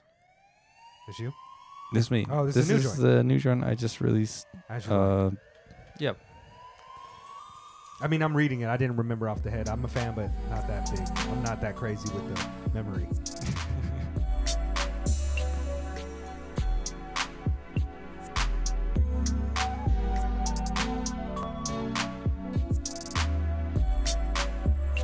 I named this. There's a, a game series series called uh, Yakuza. I don't know if you, did you ever play the Yeah. Yakuza games. Yes, no, I've sir. never played it, but I know that a You lot of got the porn Gotoku. stars, the Dude. porn stars I like are in that. Oh game, man, I so I I loved. like I uh, Uehara. Oh I dude. don't, I don't know anything about that. They're in that. Oh yeah, yeah, yeah, no yeah. idea? No, No, man, I not. don't know never anything never about even that. heard. I've got a, I got a few friends that are goons, and they introduced me to these people, but I was only for educational purposes. Yep. Man, the, in Yakuza Zero, when you run your own Yeah. Kabakura, Awesome. the the name of the song that plays during that scene is "As You Like," and like I was so into like this, like Yo. yeah, Awesome. what a deep cut. yeah, my, man. my- my wife would like walk downstairs, and I'd try. Oh, sh- pause, Oh, pause. yeah, PS, yeah. PS logo button. But like, she come downstairs and she's like, "What are you doing?" I'm like, "Oh, it's just part of the game, baby." yeah. And then, Yeah, but then she got nothing. into it. She got into it. She started like changing the girls' right. like swimsuits. Yeah, and yeah, yeah, yeah. And she's like, "Oh, she looks so cute in this." Right. This is exactly what I did too. I got to that point and I was like, I gave my wife a controller. I'm like, oh, could you uh, pick out the best outfit for this? Like, All you can Word. do. yeah. Wait, so this is an, another beat? This is No, this it's is the the same same track, but I just threw an extra beat on the end. That's yeah. crazy. Yeah, recently. I I've mean, if you split that up, you get double the streams, man. Come on, think about Yeah, it, bro, come on. Now this is actually really dope. That's cool. Yeah. And there's another ending part to it too, right? Like there's something tacked on at the end. It's a little different, or does it kind of fade out? I think it something just fades out from, from from this second beat. I just made these two beats and I was like, man, I, I, I don't, I can't be Yeah. bothered to split them up. Y- your last album, um, uh, "See You Soon," Mm. is that is that the name of the album? Yeah. Am I wrong with that? No. It was to, when I was listening to you perform it. It felt like some type of like a like a late '80s, early '90s R&B fever dream. Yeah, It was like I was in there exactly- like, oh man, this is kind of yeah. crazy. It's like, yeah, but it's it's a really uh, unique uh, vibe and aesthetic that like I, I feel like I want to listen to it before it's like sexy time, but also not have sexy time when I'm listening to it because it's kind of like this Catherine situation where it's like yeah, almost yeah. nightmarish Yeah. because it's like it's it's a weird type of romance going Yeah, on. yeah, like yeah. this has got like a real like like this is what like Tevin Campbell has fever dreams about. Yeah, yeah, like, you know, yeah, like yeah. I think that was the goal, man. Yeah, that- that's you killed exact it, man. goal, I, I, I really, I really dig the project. That's dope. Thanks, yeah, man.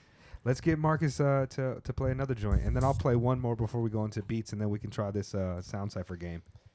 As we've been recording, Man, I'm, for like I'm seven scared. I'm scared Yeah? for the uh, sound cipher game. Ah, it'll be a lot of fun. like, I, I, we'll just pick, we'll, we'll pick a card and figure it out. See, I, I don't even fun. know what to play now.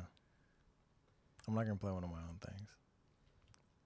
Yeah, I mean, uh, did you guys hear that Quelle Chris, um, Chris Keys joint? Yes. Sudden Death. Uh, let me play that while you're figuring it out, Marcus. Hold on. Do you think? Let me see. I fucking love this joint so much. The video is so simple, but just like really beautiful. Uh, it's all like what it is is like Quelle Chris just kind of like bobbing and Yeah. listen to the music in all these different places, and the people around him are kind of just like dead in these weird Right. positions. And it's a beautiful track that kind of it, it's it for me it sparks like this kind of like optimism and kind of a rejoicing, but there's a little bit of a tragic kind of aspect to it with the vocals. Um, yeah, but I really love it. Quelle Chris is a guy for me right now who can almost do no wrong. Oh man, Like, I, I agree with you 100%. his rapping, his production, there's like a, a real whimsy to it. It's like Yeah, yeah, yeah. really whimsical and just uniquely Quelle Chris that like I love everything the guy touches now. Hell yeah, dude, I, I agree 100%. Him and then uh, I don't even know if I can pronounce his name right. Is it I- Iman Omari? Yeah, Iman Omari. He's also insanely Incredible, dope, man. yeah. Like I, th- I think like now is like a really exciting time. This is all like West Coast stuff too. I think Quelle Chris is from the East Coast. Oh, really? Or from like the Okay. Midwest, right? Okay. Yeah. Dude, but that, they're, they're on that kind of jazzy, soulful kind of vibe. Yeah. I think it's like a really interesting time for like that kind of stuff, man. Like, like uh Quelle Chris's uh guns, that fucking track, like it Mm. reminds me of like I used to when I was DJing, I would like go from like Kiefer and then Oh, I'd segue because the piano yeah. runs, Yeah, yeah, and then. I'd segue right into guns, and it's like, man, Quelle is just amazing. hell yeah, dude. His his verse on the last Homeboy Sandman joint, I think Yeah, Look yeah, yeah. Out, I think he outshines uh your old Droog and Homeboy Sandman on that shit. It's just a beautiful kind of like witty brilliance that is uniquely Quelle Chris. I love it. Your old Droog disappointed me. Yeah? His his existence kind of disappointed me. Why is that, man? Because he sounds like Nas. Because he sounded like he came out with this like really, you know, like uh, undercover. Like, is it Nas? Like, is it this? Is Right. it somebody? And then he let that, you know, build momentum because, you know, obviously, why would you not? Right. But then he put out something and then didn't deliver, and it was just like, oh, so it's not. Right. It's not right. Nas, and it's not anything new that anybody's gonna really Yeah. care about to a point where like I, I actually have like you know four or five tracks He's of like his that I play over and over again, but he didn't do it for me. and I, was I just consider like, him a, a like I, I sometimes use the term like a 40 60 artist, right? I like 40% of the album and 60% of it I probably won't go back to, but it's not bad. And I feel like that about a lot of his projects. If there's 10 songs, four of them I'll be like, oh, this is pretty good. And then six of them are like, ah, I don't really need to hear that again. for me it was just disappointing. Is like him because I was just like I, I I liked his first stuff, and then it was just Not gonna lie, when I heard him, I was like, damn, Nas still got it. Yeah. Straight up and But, down. the, but then it's like that Action Bronson shit where mm-hmm. Action Bronson just like he stole Ghostface Right. style, and then Yeah, yeah. Stole fucking Nas style, and then it was just like why? yeah. You know, like m- you you make your voice sound like that on purpose. I know Action Bronson doesn't talk like that, Yeah. and then you shit on Ghostface. Yeah. I, I was, That was you know, real weird for I, me. I, I, I've never really been able to completely embrace Action Bronson because of that, but because he always works with one of my favorite producers in Alchemist, like it's Alchemist is hard. My fucking favorite. Alchemist is so I, crazy. That's, uh, that's why I was always yeah. you want to come in? Dude, my one of my favorite producers right now, uh, he definitely deserves a shout out, especially because he's British too and does stuff with Alchemist. Is Budgie? Oh yeah, I yeah. think Budgie is crazy good, and he's got super good taste.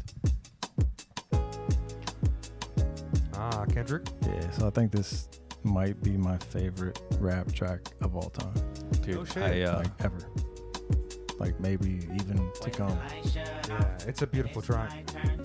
because I think that it, it marries my love for melodic jazz beats like Nujabes and stuff that I make and have always aspired to make.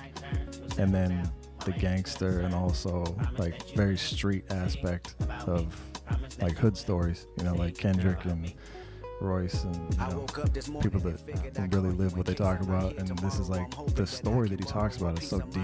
Yeah. And when you read the lyrics and you listen to what he's saying, and he's telling the three stories, it's like I've never had a piece of music in my life like rip my heart Yeah. like this one did. Where like I could, he's not even speaking about himself except for in the third verse, but he's telling people stories, and that's the art of rap for me. And like him being able to portray that to other people through his craft is what I think that he was put on earth to do. And what I think that, you know, people like us are put on earth to do is to tell our story through and other people around us their stories through our art. And I think that he, I think I think that he's the greatest artist to emerge in the last 10, 15 years. Man. I really do see like a, a level of genius in his music that um, like it, it, it really reignited like um, an optimism in me about upcoming MCs. Like with J. Cole, I was just kind of like with J. Cole and like Joey Badass, I was like, all right, these guys are doing good rap, but but what they're doing, like they wouldn't be able to compete with this stuff in the '90s in an era of similar sensibilities. I, I can't really say that about like even a, a, a Drake, definitely not like in a high competitive '90s era, but with Kendrick, I think that the art is there and he could just like there's there's there's a, almost like a a wisdom about him that it just like precedes him like Oh, an far agelessness. He- he's he's so brilliant and also technically talented. It's just how Like I- that, that how? whole first verse. I mean, the way the first verse ends, where it says, "And if I die before your album dropped," then yeah. and that's he doesn't say anything. He just that's Dude, it's it's crazy. I've been thinking since January about the last decade, about my favorite record of the past ten years, and I decided less than a week ago, "The Good Kid, Mad Kid, City" was my Yeah. favorite record. But not only that, but this track specifically is my favorite track on the album. You know, um, late late and I we were doing this project uh, between episodes with guests called "Every Album Ever" of the last decade, and basically we were like casting these albums against each other to see which one we we personally buy, by some objective criteria as well as largely our subjective opinion about things was like the best album of the last 10 years since 2010 and uh, we are both more fans of To Pimp a Butterfly in terms of like its greatness, but it's hard to argue between this and To Pimp a Butterfly. It's more or less your own sensibilities, but This is- this man, both of them are just Good, some Good of the Kid, best City's less refined, which I, I like that more about it. To Pimp a Butterfly has more jazz, like like he's like trying to create high art. freeform, yeah, like Right. freeform jazz. Where I do like freeform jazz, but I like I like jazz that has like it's easy to understand, and easy to Right, digest, sure. not like smooth by any Right. extent. But this type of jazz is like 50s, 60s, like that. Right. You know, real easy to understand and like follow melodic jazz. And then To Pimp Butterfly was more like freeform, like very Yeah. experimental jazz, like Yeah. you know Miles and A lot- Coltrane, and uh, so for this, this, this was more like traditional boom bap, hip hop jazz It's, stuff. it's definitely it's definitely uh, more accessible to an average listener too. Mm-hmm. Whereas I think we were talking about during the break that like um, boxing is like jazz. The better it is, the less people are going to like it. And with um, to pimp. Uh, uh, yeah, and, with the pimp to, to pimp a butterfly, like I felt like that was homage to a lot of like the West Coast stylers, like like that joint. The um, I forget the name of it right now, but where it's just like freeform jazz, um, almost a scatting rhyme style. Like that's all like Mike and I and Freestyle Fellowship over just weird jazz production. And so like this one is I felt like this one is him trying to make something that is a little bit more accessible and therefore uh, has closer pop sensibilities, which explains songs like Swimming Pools and explains songs like uh, the Drake joint, the Poetic Justice type of, or the Janet Jackson sample shit. Whereas like To Pimp a Butterfly is more challenging to the average listener. And personally, I like it, but my favorite probably Kendrick song of all time is probably Money Trees. I fucking love that beach house sample in reverse. Like a, a- reverse sample gets me every time, but man, that like th- this album is brilliant. And after Section 80, I thought it was only going to be like, how do you recreate that? And Kendrick just keeps on like doing that over and over again. He's supposed to be making a rock inspired type of album right now. Who knows what direction it goes in? But man, I I, I, I, trust in his art Sure. to, to be something that is that even if I don't love it, I bet it'll be good. Yeah, for sure. I think like the time that like Good Kid, Mad City came out was just a time where there wasn't, for me anyway, anything in like mainstream hip hop Yeah. that was really gripping me the way that that did. And this record came out, and the, I listened to it, listened to this track, and I was like, oh, holy shit, this is like incredible. I listened to like Bitch Don't Kill My Vibe. I was like, holy shit, what the fuck is this? This is incredible. And the same night, I went to see uh, Flying Lotus at uh, Makuhari Messe, that huge thing. He was playing with like Amon Tobin and like a bunch of people. And for his opening track, there's like I don't know, there's like a thousand people in there. He played, uh, he was playing like uh, the I can't remember which track from this record. Uh, Mine had a dream. Uh, the Oh. the Oh, backseat for Yeah. that yeah right. Yeah, backseat. And holy shit, I'd never heard like on a sound system that was built for Ag- uh, for um, Makuhari Messe for like a thousand people. Those 808s ring. Yeah. out so hard they did, and it just clicked. Yeah. And I was like, not only is this like one of the hardest club records I've ever heard, but this is like one of the vibiest. I was worried too. about that when it first just came out. crazy because like even things like you know swimming pools and stuff like Right. even though it's a club track it fits within the narrative It's- of the album where it it's just a, it's a story and Yeah, he's yeah, he's yeah. not glorifying it Yeah. you know like he's talking about the ills and the terrible things about addiction and alcohol and like you know the party scene and everything Right. And that's why it's so genius because like it can be listened to on both sides where Yeah. it's just like it can either be you know party shit Sure. or if Yeah, you yeah, yeah. in the context you decide the context yeah, exactly. Hmm. which That's is- it. Yeah, Yeah. yeah. When I first, you know, that was the first, the lead single that came out, fucking backseat freestyle, Freestyle, for yeah, it, yeah, yeah. and I was like, what is Kendrick doing? Like, this is so dope, but like, is he really trying to go pop to the point where it's like all the ethics and shit that we thought he was about, like kind of like woke young rapper shit, is just taking a backseat, like want to fuck the world for 72 hours? And It's like what? But then in the context of the album, it's like, oh man, this fucking fool is Yeah. a, a genius. Yeah, yeah, yeah, it's so dope. It's so dope. But um, let me let me pull out this Sound Cipher card deck right here. Uh, so yeah, this game, the Sound Cipher, is a game created by my homie, the Urban Aristocrat. He DJs out here. He's a brilliant guy. He's got his fingers in a lot of different things. But this game is basically like an 80 card game that is like a party game where uh, each card has um, a topic and you have to plug in your phones or watch it on television. It's a music game where each person has the ability to pick, um, you know, a song. And so, for example, this card is called Hip Hop Thespian. Play a hip hop song that is performed by a rapper who is also an actor. So, of course, you can, you know, pick your Ice T, LL, Busta Rhymes has been in Mos Def. movies. You know what I mean? There's been several rappers who are technically actors or whatever. Will Smith, you know, and so like each of was, these was he really either I actually think Will Smith might be the goat. No, I'm Dude, just he kidding. might Yeah. be the Yeah, goat he of might. actor I, I think rapper. I think he's I think he's uh, doper than a lot of people give him credit for. But Oh, anyway, hell yeah. yeah. But th- that that's like six points, right? So each you play the game and you accrue points, and whoever wins, whoever wins. But there's a bunch of different type of cards, and he also has uh, an open format version where it's like more open format. You can pick, you know, uh, R and B and shit like that. He's got this the hip hop one, and I think the other one is just like a straight R and B one. But you can order these things on like I think it's the soundcipher.com and um, it's like I don't know, like twenty bucks or some shit. It's like it's a really good game for hip hop heads or or music heads, and it's fun at a party. But I want to try to do a round here, and not so much as to actually play the game the way it's correctly supposed to be played, but just to check our musical sensibilities and see what we choose. And there's no winners, but Fair we but we decide together who actually is the one with the better track right? And so I'll just go with this one on the bottom, which is play the best song from an artist's musical catalog. Artist is a tribe called Quest.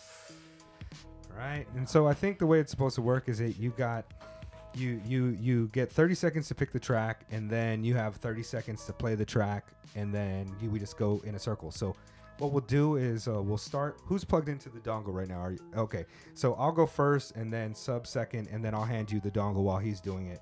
But let me go ahead and pull up my. Uh, and you can use you know Spotify or YouTube or whatever. But let me see what I got. Mm.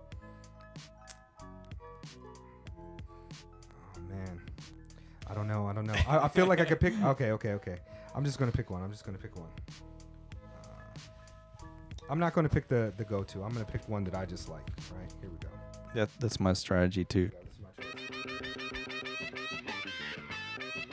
You can't go wrong with the Minnie Riperton sample, man. true. Lyrics to go. Lyrics to go. Lyrics to go. Okay. Lyrics to go. Let me get it for a second. The rhythmic variation. I don't know about you guys, but I'm a Midnight Marauders guy when it comes to albums. That's my first choice. Uh, yeah, I don't know. I mean, me too, but like, th- I, I, th- there's nothing that can It's like- ever replace the low end theory for Yeah. me. Like, All right, that was my. here we go. I'm gonna come down. Yeah. Wait, wait. Tupac. Tupac sample. Also. All right, s- submerge her up. Dude, I, I'm like last minute about to Okay. change my mind. Yeah. Hit us with scenario. I feel like that's a cheat code. Mm.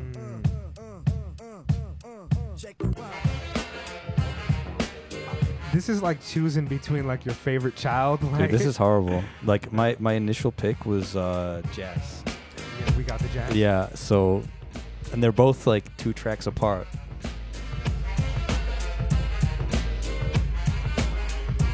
Can't go wrong with this though, man. The days on the boulevard are ended. We used to kick routines and the presence was fitting. It was I, the abstract. And me, the five footer. I kicks the mad style, so step off the Frankfurter. Yo, Phife, you remember that route. You got like another 20 seconds. You ready? Ben had Okay, Oh, okay. he's ready, man. You plugged in and everything? I don't get the message, so you got to Uh, run. why don't you just take the dongle from him since I can control a little better? Electric I relaxation. know this was also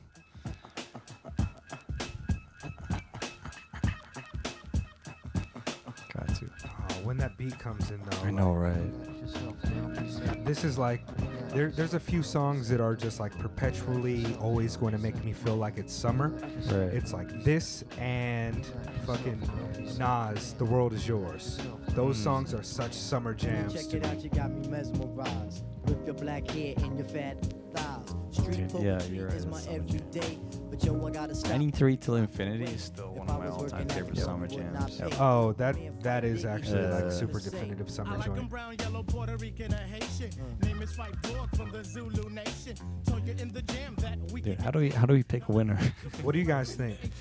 Dude, I think it's either electric relaxation or check the rhyme. I don't, I, I don't know, I, man. I, but I it's feel you. personal I'm, taste. I'm it's between personal those. taste. It's I'm. I'm, lyrics to go is like one of like the Yeah. the, the lesser Right. like it, it, it's it's more in like the from like top 20 top 10 to top 20 joints i, I feel that i feel that i, sh- I should have picked something else uh, award tour might have went off better than than uh, uh, lyrics to go but i think i'm gonna go with this one right here Yeah, I- you know what? I think I think I'm gonna go with I think this. I'll agree. I mean, I Start love off with a fight equally, first. man. Yeah. Phife knows how to start a fucking verse Hell yeah. microphone check one two what is this Drive you insane. did you guys enjoy the uh the last tribe album i thought it was fucking spectacular Yeah, actually dude. Yeah. I expect it was one of those things where it's like, oh man, are they going to be able to do it? Is it going to be bad? Is it going to be terrible? Are these going to be like old Phife verses? But no, it actually was dope. And Jarobi came through and killed it. And I think that Busta Rhymes verse on Mobius, and this is the second podcast in a row I've said this, I think, or maybe no, like I said this on Oga's podcast, but that Busta Rhymes verse on Mobius is one of my favorites over the last like five years. That's another dude who never comes with subpar shit, in my opinion. At least Word. it's a guest verse. Busta Rhymes' voice got so fucking buff in his Yeah. later years. His, his voice is like before it was kind of like high pitched a little mm-hmm. bit, Right, right, but right, now he sounds like so gruff and like his voice is buff as hell. Yeah. Shit is tight, man. I really appreciate you guys rocking. We recorded for a. We've actually been chilling in here for like fucking six Four- hours. minutes. Six Oh, we- hours, we- man. We're doing another round, or that's, no, no, that's no. it? We just do one. That's it? We just Okay, do one. okay. I've actually got to run to uh, a little bit of a, an event ski in a little bit. Word. But but uh, I appreciate you guys uh, coming through the rock today. And it's been nothing but a pleasure uh, meeting and, and talking to you today, Marcus. Like I said, uh, I will try to employ you as, or implore, I will implore you to come and be a guest host like Submerse has done today. And of course, Submerse, I'll hit you up again as well. Um, keep me posted on upcoming shows. And if you guys got anything you want me to share here, I'm always down to do that. And uh, let's hang out more often outside of having to record the podcast and shit, guys. Thank For you sure, for having man. me. Hell yeah. Let's uh let's do some uh, social media stuff again, and if you got any promotional stuff you want to do, Uh, as Submerse, smash that like button, hit the subscribe, hit the notification bell. yo, all right. Dude, yeah, man. Just Links uh, are in the dude, doodly-doo. Dude, just Submerse and everything. As Submerse. S U B M E R S E. Yeah, and uh, at Marcus D. Uh, got a new project coming out called Sector 5 on March 6th. Um, and then a sample pack library, another one coming out. First one already came out in December. It's called Omega Music Library. Um, if you're a beat maker, producer, or you know some rappers that, you know, need samples, then uh, definitely hit up omegamusiclibrary.com. Um, and yeah, hope you guys enjoy the new music and plenty more on the way. All right. Thanks for rocking with us. Thank you, thank you. I'm gonna go out onto what is probably my favorite track on uh, Times Remembered. It's called Times Past. I fucking just dig this, man. I'm telling you. Get your morning affirmation on, y'all. Mega Late Show 103.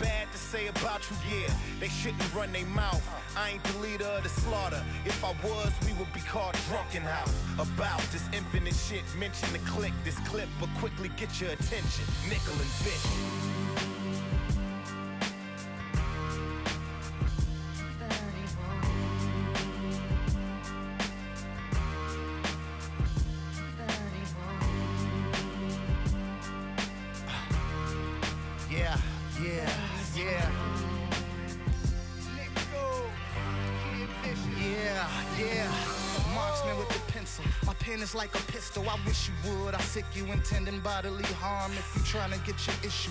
I make you centerfold 762 for magazine rifle. His eye call his shit insight. Get sniped. Full clip. Let her rip. Kiss his ass. Good night. Goodbye. Cause you will perish first. We'll put you underneath the ground so far you won't be found till the meek inherit the earth. He ain't hardcore. When I grab the 4-4, I make him flip. Call his shit street parkour. The mag will spit and take all the air out you quick, which will remind you of opening up a bag of chips. Young in the truth when it come to that loaded pistol flowing, my guns drew since you a fucking fruit. You can't even chew a banana without chipping the tooth. Step in the booth and I'll chew you.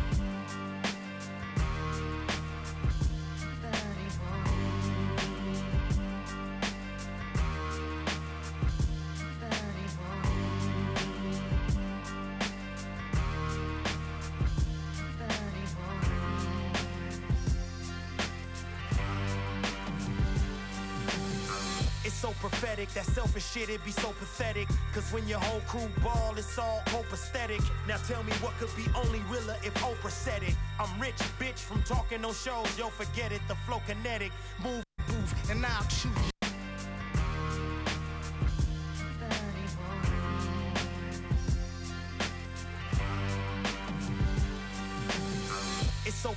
that selfish shit, it be so pathetic. Cause when your whole crew ball, it's all hope aesthetic. Now tell me what could be only realer if Oprah said it. I'm rich, bitch, from talking on shows, yo, forget it. The flow kinetic, move crowds when I spit a bar. My drive's impact is more than when you hit a car.